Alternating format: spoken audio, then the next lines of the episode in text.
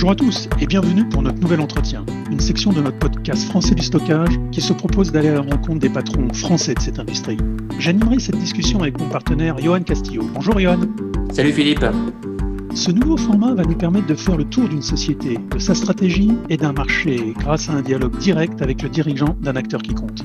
Et aujourd'hui, pour cette édition, nous accueillons avec grand plaisir Sylvain Staub, CEO de Data Legal Drive et avocat. Bonjour Sylvain. Bonjour Philippe, bonjour Johan. Tout d'abord, Sylvain, nous aimerions euh, que vous nous rappeliez les, grandes règles du RGPD, hein, le, règlement général sur la protection des données, ses implications, car euh, finalement, on, s'aperçoit tous et, quotidiennement euh, que nous sommes assez ignorants sur cet aspect des choses. Alors, qu'est-ce que vous pouvez nous, dire sur ce fameux RGPD alors le RGPD, tout le monde en a entendu parler, on ne sait pas forcément exactement ce que ça, ce que ça recoupe. Euh, c'est un, règlement extrêmement important, euh, règlement européen qui est, qui est entré en, application euh, en 2018, en mai 2018. Il était entré en vigueur deux ans avant, en 2016, en avril 2016, et pendant deux ans, on a laissé les entreprises s'adapter au RGPD. En réalité, les entreprises ont plutôt cru que le point de départ, c'était 2018, alors qu'en fait, c'était le point d'arrivée. Donc, depuis 2018, les entreprises sont censées respecter tout un ensemble de, règles et euh, au-delà même de processus euh, qui visent à sécuriser les données personnelles qu'elles détiennent. Or, on le sait bien, euh, aujourd'hui, la donnée et la donnée personnelle est partout dans l'entreprise, à tous les niveaux. Euh, massivement et euh, elle est euh, collectée, traitée, stockée, transmise, exploitée de multiples manières. C'est une grande source de, de revenus d'ailleurs pour la plupart des entreprises. Et dans ces données qui sont collectées massivement, et il y a beaucoup de données personnelles. Ça, c'est une, réalité du monde d'aujourd'hui, du monde du, big data dans lequel on vit. Et euh, évidemment, euh, c'était important euh, que l'Union, enfin en tout cas, l'Union européenne, elle, s'est saisie de la question il, y a, il, y a, plusieurs années. C'était fondamental, bien entendu, puisque euh, on ne pouvait pas traiter cette question euh, du monde du big data euh, très data-driven dans lequel nous vivons, comme on le faisait dans les années 70, 80. 70, il y avait la loi informatique et liberté. En 78, la France était à, l'origine de tout un mouvement de protection de la donnée personnelle avec l'Allemagne, mais il fallait évidemment changer ça. Ça a été fait de nombreuses fois depuis 78, mais le RGPD en 2016 puis 2018 est venu modifier euh, considérablement euh, le, cadre, le cadre que toutes les entreprises doivent euh, respecter désormais. Alors, pour, pour le faire simplement, les entreprises, elles ont une double obligation par rapport aux données qu'elles détiennent. Une obligation juridique et une obligation technique. L'obligation technique, on peut la comprendre assez facilement. On a tous envie que les données qui sont chez les multiples prestataires entreprises, nos données, on a tous envie qu'elles soient sécurisées. On n'a pas envie que les données qui sont dans un hôpital, qui sont dans un réseau social, qui sont dans un site de e-commerce ou qui sont euh, chez notre employeur, euh, soient euh, à la merci de, problèmes techniques, de failles de sécurité, de, hacking, de piratage. C'est un problème de sécurité qui est fondamental et je crois que tout le monde peut comprendre l'importance d'avoir un cadre strict sur la sécurité des données parce que nous sommes tous concernés, puisque nous sommes tous en tant que personnes physiques, en tant que citoyens, amenés euh, à, donner de la donnée euh, partout. Et puis il y a un aspect juridique qui est de, faire en sorte que les entreprises aient bien conscience qu'elles ne peuvent pas collecter les données n'importe comment, c'est-à-dire euh, pour n'importe quelle raison, euh, en, dehors de, ce qui est strictement légitime, qu'elles ne peuvent pas les communiquer sans euh, un cadre particulier, qu'elles ne peuvent pas les exploiter. Tout ça, c'est du juridique. C'est comment faire en sorte qu'on minimise la collecte, qu'on communique sur les transferts et les exploitations qui sont faits avec ces données, que euh, s'engage euh, à, donner de l'information à ceux qui ont communiqué de la donnée sur ce que sont ces données, qu'est-ce que l'entreprise détient. Ben, l'entreprise est censée euh, communiquer à, la personne concernée la nature de ces données, voire les restituer. Donc il y, a, ce cadre juridique qui vient compléter un cadre technique et le RGPD, c'est un ensemble d'obligations de conformité qui est autant technique que, juridique. Voilà. Donc, c'est fondamental parce que de ce RGPD qui est européen, on a vu naître, et c'est une très bonne chose, des réglementations dans différents endroits du monde qui copient ou s'ajustent au RGPD, ce qui fait qu'en fait le RGPD devient aujourd'hui la norme de protection des données personnelles dans le monde progressivement. Merci Sylvain pour cette explication vraiment très très claire. Alors, j'ai une question qui vient prolonger euh, votre définition. Euh, finalement, quid des conséquences par manque ou euh, faiblesse de, conformité? Que risquent aujourd'hui le ou les, fournisseurs? Alors les entreprises risquent beaucoup. Les entreprises ont, l'obligation de changer radicalement leurs habitudes en matière de données. On l'a vu, c'est du, du, process, c'est de la sécurisation, c'est de la communication. et, lorsque elles ne le font pas, elles sont sanctionnées. On a souvent tendance à penser que le RGPD, euh, soit c'est une problématique de cookies, on en parlera peut-être tout à l'heure, et donc on se dit, bon, finalement, le RGPD, c'est juste une problématique de cookies sur les sites web, ou alors on a tendance à penser que le RGPD, finalement, ça concerne les GAFA, les, très grosses boîtes. Alors qu'en réalité, c'est beaucoup plus large que ça. C'est toutes les entreprises qui doivent respecter l'ensemble des données personnelles qu'elles collectent, et donc euh, euh, les TPE, les PME, les ETI, les grands comptes le secteur public comme le secteur privé. Ça ne concerne pas que les GAFA et ce n'est pas qu'une question de cookies. Et les sanctions, euh, on, le, voit, elles tombent partout en Europe, elles tombent en France, elles tombent en Europe sur tout type de société de manière extrêmement lourde. Récemment, par exemple, il y avait une amende de 35 millions d'euros qui a été prononcée contre H&M pour une affaire de surveillance de plusieurs centaines de ses collaborateurs. On est dans une problématique de données personnelles entre l'employeur et ses collaborateurs. Vous voyez, on est interne à l'entreprise. En 2019, euh, autre exemple, l'Allemagne avait condamné euh, le groupe immobilier euh, Deutsche Wohnen à une amende de 14, 14,5, je crois, millions d'euros pour avoir archivé des données sensibles de ses locataires. On est dans un domaine tout à fait différent. Vous vous souvenez aussi que la France a fait infliger une sanction de 50 millions d'euros à, Google pour défaut d'information de ses utilisateurs sur leurs données personnelles. Et puis euh, récemment, il y a une sanction de 22 millions d'euros qui a été infligée euh, à British Airways par euh, l'équivalent de la CNIL en, Angleterre, l'ICO. C'était en octobre. Et, encore plus récemment, le même ICO en Angleterre a, sanctionné le groupe hôtelier Marriott International d'une amende d'environ 20 millions d'euros pour ne pas avoir protégé les données personnelles de, de millions de ses clients.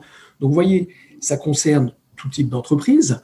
Euh, là, dans les exemples que j'ai donnés, ce sont plutôt des grandes entreprises, mais euh, on a des, il y a des, dizaines et des centaines de condamnations sur des entreprises de, plus petite taille et dans tous les domaines, quelle que soit euh, leur, activité, que ce soit en B2B, en B2C, ou que ce soit dans, l'assurance ou dans, la vente de, chaussures, par exemple. Sylvain, donc merci pour ces informations. On comprend bien l'impact financier que ça encore peut avoir sur, euh, la santé d'une société pour des, pratiques un peu, j'allais dire, borderline, limite. En tant qu'utilisateur, quand justement on, surfe sur la toile, qu'on euh, on passe commande sur un site, etc., euh, comment on peut euh, s'assurer que le service utilisé est conforme? Et par service, j'entends euh, une application, un site web, etc. En tout cas, quelque chose que je que j'utilise. Est-ce qu'on peut s'appuyer sur sur un label? Est-ce qu'il y a quelque chose à surveiller sur les sites? Comment on peut s'informer ou se, garantir de cette conformité? Alors non, il n'y a, pas de label ou de certification des produits ou des services. Et donc, il n'y a pas de, label ou de certification des, sites web. Néanmoins, l'internaute, il a, évidemment, il peut toujours aller voir les conditions générales euh, de service des, sites qu'il utilise. Euh, c'est extrêmement euh, fastidieux et en général, il ne le fait pas. Et quand bien même il le fait, d'ailleurs, est-ce que ça va le détourner du site? Pour autant C'est pas certain non plus. mais au-delà de ça, l'internaute peut très facilement observer comment est traitée la question des cookies sur le service sur le, site web? Euh, et ça, c'est récent. Alors, évidemment, les sites web euh, auraient dû appliquer euh, la question du consentement aux cookies depuis l'entrée en application du RGPD, mais il y avait un, flou dans ce qui était toléré, dans ce qui était obligatoire, et, les sites, évidemment, se servaient de ce flou pour ne pas changer véritablement. En revanche, le 17 septembre dernier, la CNIL a communiqué sa délibération concernant les cookies et c'était très attendu parce qu'enfin, on a une position claire, avec une échéance à mars prochain, euh, au-delà de laquelle la CNIL sanctionnera sur le, terrain de l'absence de consentement suffisant aux cookies. Et ça, c'est très important, parce que l'internaute est capable de voir quand il arrive sur un site, quel qu'il soit, ce, fameux bandeau cookie ou, ce mur euh, qui, apparaît sur l'écran et qui l'empêche de voir le site qu'il voulait visiter et on lui pose des questions sur les cookies, il peut voir comment on, on le considère. La règle, elle est extrêmement simple. Vous devez pouvoir accepter les cookies traceurs d'un éditeur ou les refuser de la même manière, c'est-à-dire aussi facilement. Et aujourd'hui encore, on vous dit, si vous venez sur mon site, il y aura des cookies. Acceptez-vous, et il suffit de cliquer pour dire j'accepte. Ce qu'on fait naturellement parce qu'on veut aller sur le site. La règle, c'est qu'il faut, et, on le voit de plus en plus, c'est une bonne chose, qui est marqué acceptez-vous, n'acceptez-vous pas. Et donc, il est aussi facile de dire j'accepte ou je n'accepte pas. C'est un clic à droite ou un clic à gauche. C'est aussi simple de faire l'un ou l'autre. On n'en arrive pas encore là, mais c'est la règle et elle sera appliquée, euh, je, pense, et j'espère strictement euh, à partir de mars ou avril prochain par la CNIL. Aujourd'hui, il est, vous l'avez constaté, plus compliqué de refuser des cookies. Je ne parle pas des cookies techniques qui sont obligatoires pour faire tourner le site, mais de tous les autres cookies traceurs. Il est plus difficile de les refuser que de les accepter, alors même que la règle, c'est si je n'accepte pas, c'est que je refuse. Donc quand j'arrive sur un site web et qu'on ne me demande rien, c'est que j'ai refusé. Si on me pose la question, j'ai le droit de dire j'accepte ou je n'accepte pas, mais c'est aussi facile de le faire d'une manière ou d'une autre. Et ça, ça s'applique aux éditeurs de sites web et d'applications mobiles, aux régies publicitaires, aux réseaux sociaux, donc à tous les acteurs du web sur lesquels on est susceptible de laisser une trace de notre passage euh, et de notre surf et des informations qu'on y, dépose euh, tous ces sites qui collectent de la donnée sans qu'on le sache ou surtout sans qu'on le veuille. Alors Sylvain, je vais vous relancer là-dessus, hein, simplement parce qu'on parle de la CNIL, c'est très français, mais beaucoup d'utilisateurs, euh, vous comme nous, euh, on utilise des sites, quelle que soit, on va dire, leur langue, leur lieu de résidence, où ils sont hébergés, etc. Donc je me pose vraiment la question des sites étrangers, notamment, bah, on va dire américains et on pourrait même dire chinois, justement si ces deux nations euh, jouent pas le jeu des règles de la CNIL ou, d'autres qu'est-ce qui se passe? Alors déjà, on parle de la CNIL parce qu'on est en France, mais enfin, euh, la règle dont, je parlais, elle s'applique à tous les pays européens et il y a le CEPD qui est la CNIL, euh, enfin l'ensemble des CNIL européennes qui, qui, régule ça. Donc de toute façon, ce qu'on, se dit pour la France vaut pour l'ensemble des pays européens. Mais vous avez raison de, poser la question concernant les sites, par exemple américains ou chinois. Eh bien, la règle est la même, c'est-à-dire que dès lors que leur site vise un public euh, français ou donc européen, euh, la règle est la même. Euh, donc, je ne dis pas qu'ils respectent mieux ou moins bien la règle, d'ailleurs, ça, dépend, et, il ne faut pas, pas faire d'anti-américanisme ou, de, penser qu'il n'y a que les Européens qui, gèrent bien, ce qui n'est d'ailleurs pas le cas, l'ensemble de la problématique cookie sur leur site web. Il y a beaucoup de sites américains qui respectent parfaitement parce qu'ils ont compris que s'ils voulaient viser un marché européen, il fallait qu'ils se confortent à la règle européenne et donc, euh, en tout état de cause, elle s'appliquera à eux exactement de la même manière. Merci Sylvain pour ces, précisions. Alors, vous avez parlé effectivement euh, de l'application auprès du B2C, euh, mais vous avez aussi évoqué le, le, B2B. Est-ce que vous pouvez nous en dire un peu plus finalement à ce sujet, puisque finalement les entreprises sont tout aussi concernées par, par ces normes-là alors là, on est encore toujours dans la problématique de, l'accès aux, services en ligne. Hein. Euh, et que ça soit du B2C ou du B2B, c'est rigoureusement la même chose. En réalité, que ça soit euh, une, personne physique qui aille faire un achat euh, sur un site de e-commerce, où effectivement on est en B2C, ou que ce soit une entreprise qui aille, qui accède à un service de, vente en ligne ou de, euh, autres, euh, dans les deux cas, qu'on soit en B2B ou qu'on soit en B2C, derrière le, clavier, derrière l'écran, euh, il y a une personne physique. Et c'est cette personne physique, ou plutôt son ordinateur ou son device, enfin son, son téléphone, c'est-à-dire finalement cette personne-là, à travers l'adresse IP ou, à travers la localisation qui est faite du device, c'est bien la personne physique qui est tracée. Et donc, qu'on soit dans une logique de B2C ou de B2B, la règle est exactement la même, puisque derrière un, appareil, hein, pour le dire en français, euh, il y a une personne physique et que c'est bien cette personne physique qui est tracée. Donc pas de différence de, ce point de vue-là sur, sur les, cookies et autres traceurs. Alors Sylvain, jusqu'à maintenant, on a parlé surtout de réglementation, RGPD, etc., du cadre. Et, et, je voulais que, qu'on aborde Data Legal Drive.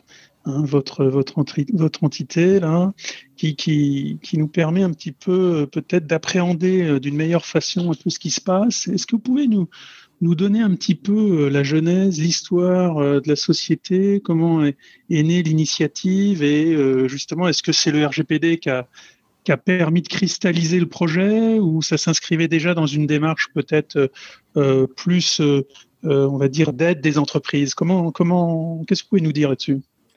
Data Legal Drive, c'est un, éditeur de logiciel que, j'ai créé en 2018 euh, lors de l'entrée en application du RGPD. Euh, parallèlement à, mes fonctions de, fondateur et de président de Data Legal Drive, je suis aussi avocat au barreau de Paris, euh, le cabinet DS Avocats, et je suis avocat depuis un peu plus de 20 ans. Et depuis un peu plus de 20 ans, je m'occupe de problématiques de licences, d'informatique, de, propriété intellectuelle et de données personnelles. Donc la donnée personnelle, c'est un sujet que je traite depuis très longtemps et euh, pour des clients euh, qui, euh, qui avaient besoin d'un accompagnement avant le RGPD. Lorsque le RGPD est arrivé, on, on, avait les débuts de texte en 2015 et puis évidemment après en 2016 avec l'entrée en vigueur, nos clients nous ont dit, au sein du cabinet que, que, j'avais créé, ben maintenant vous allez nous accompagner dans le RGPD.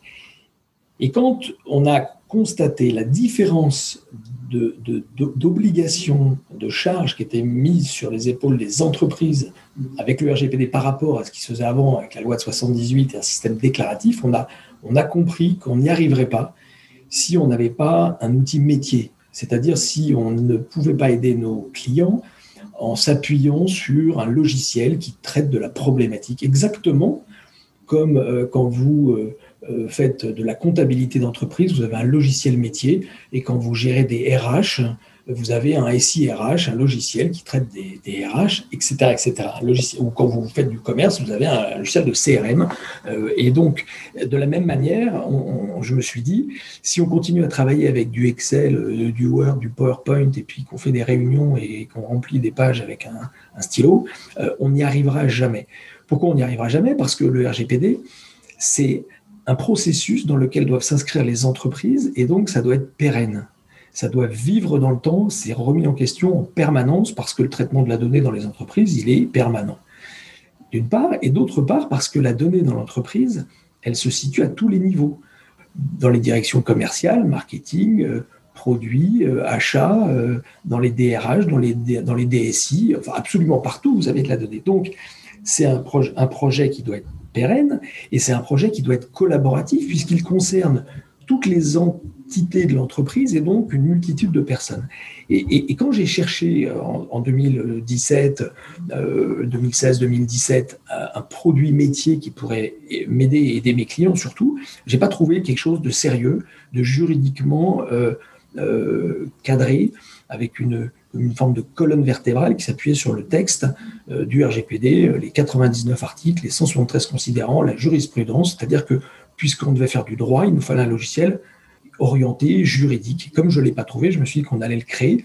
Donc j'ai créé, euh, on, y a beaucoup travaillé en 2017 et puis on a lancé la société début 2018 pour accompagner nos clients. Voilà, ça c'est la, ça c'est la genèse, c'est l'histoire, parce que ça nous semblait impossible euh, de, traiter euh, sans outils métiers euh, cette problématique extrêmement importante pour l'ensemble de nos clients, que ce soit des PME, des ETI, des, sociétés du CAC 40 ou des collectivités territoriales. Alors comment ça marche justement? Et à qui se destine la solution? J'ai bien compris que c'était plutôt pour les fournisseurs et pas pour les utilisateurs. Tout à l'heure, on parlait de labels. On pourrait très bien imaginer que euh, un fournisseur qui euh, est client ou utilise euh, Data Legal Drive pourrait, on va dire, sur son site, faire figurer justement un label, une icône, quelque chose qui indiquerait qu'il il est conforme, on va dire, à, la règle. Alors, on, peut tout à fait imaginer, euh, et d'ailleurs on a un certain nombre de nos clients qui, euh, mettent en avant le fait qu'ils utilisent Data Legal Drive, euh, et, on les en remercie parce que ça, les, ça, donne une image d'eux qui est très sérieuse, et puis ça donne une bonne image de Data Legal Drive qui, qui peut communiquer sur le fait que de, belles entreprises connues apprécient d'utiliser ce logiciel. Plus concrètement, comment ça marche? Le, logiciel Data Legal Drive reprend toutes les obligations mise à la charge des entreprises par le RGPD. La première de ces obligations, c'est de faire la cartographie des traitements, c'est-à-dire d'identifier dans l'ensemble de l'entreprise, il faut imaginer une entreprise dans laquelle il peut y avoir des filiales, des, BU, euh, des, directions, euh, il peut y avoir des milliers de collaborateurs, il peut y avoir, ça peut être dans 50 pays. Il faut imaginer une, entreprise de petite, moyenne ou grande taille. Dans chacune de ces entreprises, il y a des traitements de données personnelles et la première obligation de l'entreprise, c'est de les identifier, savoir où se trouvent les traitements de données personnelles. Quand vous posez la question à un chef d'entreprise ou à un DSI ou euh, un directeur juridique d'une entreprise un peu structurée, vous lui dites, d'après vous, combien avez-vous de traitements? Eh ben, s'il est capable de répondre, en général, il répond très en dessous de la vérité. Il va vous dire, je pense que j'ai une centaine de traitements. Quand vous faites l'analyse, la cartographie, il en a peut-être 200 ou 300. Ce qui veut dire que l'entreprise ne sait pas forcément où sont les traitements. Et des traitements, il y en a partout pour faire la compta, pour faire la paye, pour faire le CRM, pour faire des emailing, pour faire, que sais-je, des achats. Il y en a partout. Donc la première obligation, c'est de cartographier. Cartographier, ça veut dire identifier dans chacun des domaines de l'entreprise, là où il y a des traitements, quel logiciel il y a derrière, et puis après rentrer dans une granularité plus fine, qui, qui est strictement définie dans l'article 30 du RGPD, qui consiste à savoir pour chaque traitement auprès de qui on collecte la donnée, quelles données on collecte, pour quelles raisons, pour quelle finalité, avec quelle légitimité on le fait, à qui est-ce que cette donnée est transmise, est-ce qu'elle sort de l'Union européenne ou pas, euh, combien de temps elle est collectée, euh, conservée, comment elle est exploitée, est-ce qu'elle est détruite à un moment donné ou, ou, simplement mise de côté. Donc il y a une série de questions qui se posent pour chacun des traitements. Et là, vous avez déjà un premier bloc d'obligations cartographier les traitements dans l'entreprise, puis décrire précisément chacun de ces traitements pour en faire un registre. Et l'entreprise a l'obligation de tenir un registre de ces traitements de données personnelles, exactement comme elle a l'obligation de tenir un registre RH ou un registre comptable. Et quand la CNIL vient dans une entreprise, la première chose qu'elle demande à voir, c'est le registre des traitements de données personnelles. Rien que sur ce premier pan, Data Legal Drive, ce logiciel, permet d'accompagner l'entreprise dans la cartographie de ses traitements, dans le, remplissage de son registre et après dans le maintien du registre. C'est-à-dire que le registre qui a été fait à un instant T doit être encore à jour un mois après, six mois après, et évidemment euh, les années qui suivront. Voilà, ça c'est un premier bloc. Mais vous en avez d'autres. Vous avez l'obligation pour les entreprises de répondre aux individus qui vous font des demandes sur les données qui sont collectées les concernant. Et là, vous pouvez imaginer toutes les demandes qui peuvent être faites par des individus auprès d'entreprises, que ce soit leur employeur ou que ce soit leur fournisseur de, produits en B2B ou, en B2C, etc. Comment est-ce qu'on répond à des centaines et des milliers de demandes d'individus qui vous disent j'ai le droit et je veux savoir ce que vous détenez sur moi par exemple, je suis locataire et donc j'ai des informations qui sont dans une agence immobilière, et ben je veux savoir ce que cette agence immobilière détient sur moi. Alors là, il y a également un traitement, un processus qu'il faut traiter et que nous traitons dans Data Legal Drive. C'est encore un autre aspect. Vous avez des analyses d'impact qui doivent être faites dans un certain nombre de cas lorsque les données sont sensibles, lorsqu'elles sont collectées en masse. Eh bien, l'analyse d'impact, c'est un processus qui a été clarifié par la CNIL et que nous reprenons de manière à accompagner les entreprises pour que ce travail d'analyse d'impact soit fait, qu'il soit historisé, qu'il soit relié au traitement et ça vous fait encore une autre brique. Vous avez l'obligation de former ou de sensibiliser les personnes dans l'entreprise à la problématique des données, parce que chacun dans l'entreprise, finalement, est, a la possibilité, et même euh, ça fait partie de ses fonctions, de traiter les données de tiers, parce qu'il s'occupe du CRM, du marketing, des achats, que sais-je, ou des RH. Vous avez encore là une autre brique. Et donc, dans Data Legal Drive, nous avons pris toutes les briques du RGPD, nous les avons digitalisées, et nous avons fait en sorte que sur une seule application en SaaS, le dirigeant de l'entreprise ou son directeur juridique ou conformité ou son DRH ou directeur commercial, tous les gens qui sont concernés puissent accéder à la partie qui les concerne le directeur commercial sur la partie commerciale et le DRH sur la partie salariale, puissent accéder à la partie qui les concerne pour savoir quels sont les traitements qu'ils mettent en œuvre, qu'est-ce qu'il y a dedans, comment est rempli le registre, qu'est-ce qu'il faut faire s'il y a une demande de personnes concernées, est-ce qu'on a fait une analyse d'impact, est-ce que les personnes qui touchent aux données ont été sensibilisées, et donc tous ces process sont digitalisés dans un même espace avec un, tableau de pilotage qui vous permet d'identifier votre niveau de conformité, le reste à faire, les actions à mener, de manière à ce qu'à tout moment, vous sachiez où vous en êtes dans le respect du RGPD. Alors justement, Sylvain, euh, j'aimerais rentrer un peu dans le détail de votre solution. Alors vous avez commencé un petit peu à en parler, hein. vous avez cité euh, le fait qu'elle était en mode SaaS. Est-ce que vous pouvez nous expliquer un peu plus dans le détail comment est commercialisé Data Legal Drive? Alors c'est très simple. Data Legal Drive, euh, donc c'est effectivement un, logiciel en mode SaaS, c'est-à-dire qu'il est euh, hébergé par nous et que donc euh, on y accède avec un login et un password extrêmement sécurisé puisque nous avons parmi nos clients des banques, des compagnies d'assurance et des organismes financiers qui, je vous prie de me croire, nous demandent des, un niveau de, sécurité extrêmement élevé et qui vérifient la sécurité effective de ce qu'on fait, mais un accès très simple finalement avec login, password, pas besoin de, paramétrage, pas besoin de formation particulière, c'est très intuitif, on n'a pas besoin d'être ingénieur pour comprendre, on n'a pas non plus besoin d'être juriste, on n'a pas non plus besoin d'avoir fait 5 euh, ou 7 ans d'études pour comprendre, donc ça s'adresse à tout le monde parce qu'on sait que dans l'entreprise, tout le monde doit pouvoir accéder à ce logiciel dans le cadre de ses fonctions.